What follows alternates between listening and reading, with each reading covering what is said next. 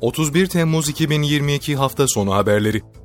Milli Savunma Bakanlığı'ndan yapılan açıklamada Pençekilit Operasyonu bölgesinde görev yapan piyade uzman çavuş Mehmet Burak Keçe'nin arı sokması sonucu akut alerji krizi geçirdiği belirtildi. Derhal hastaneye sevk edilen uzman çavuş Keçe'nin yapılan tüm müdahalelere rağmen kurtarılamayarak şehit olduğu açıklandı.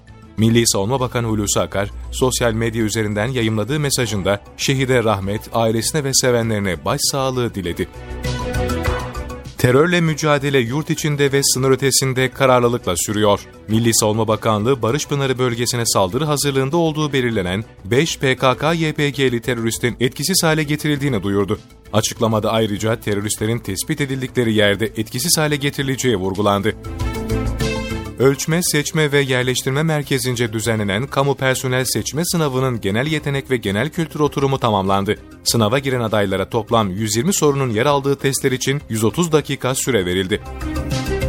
AK Parti sözcüsü Ömer Çelik Ankara'daki cemevi saldırıları ile ilgili sosyal medya hesabından mesaj yayımladı. Açıklamasında canlarımıza geçmiş olsun Ankara'da 3 ayrı cemevine yapılan saldırıları lanetliyoruz. Bu saldırılar hepimize yapılmıştır. Muharrem ayında bu saldırı ve provokasyonların amacı bellidir. Bunlara asla izin verilmeyecektir ifadelerine yer verdi. Milli Savunma Bakanı Hulusi Akar, Ukrayna Savunma Bakanı Oleksiy Reznikov ve Altyapı Bakanı Alexander Kubrakov'la telefonda görüştü. Bakanlıktan yapılan açıklamaya göre görüşmede tahıl sevkiyatı hazırlıkları konusunda İstanbul'daki müşterek koordinasyon merkezinde yürütülen faaliyetlerle ilgili son durum hakkında görüş alışverişinde bulunuldu. Afet ve Acil Durum Yönetimi Başkanlığı'nca İran'da meydana gelen sel felaketi sonrası bölgeye insani yardım malzemeleriyle teknik araç ve ekipman gönderildi. Milli Savunma Bakanlığı, İran'da meydana gelen sel felaketi dolayısıyla çadır, battaniye gibi ihtiyaç duyulan yardım malzemelerini bölgeye ulaştıracak nakliye uçağının Ankara'dan hareket ettiğini açıkladı. Bakanlık, bölgeye bir uçağın da hareket etmesinin planlandığını bildirdi.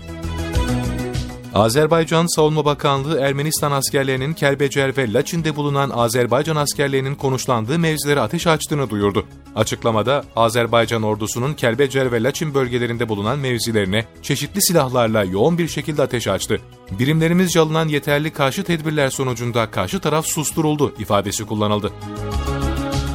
Yaz mevsiminin en sıcak ve boğucu günlerini ifade etmek için kullanılan Eyyam-ı Bahur her yıl Temmuz ayının sonuyla Ağustos ayının başına rastlıyor.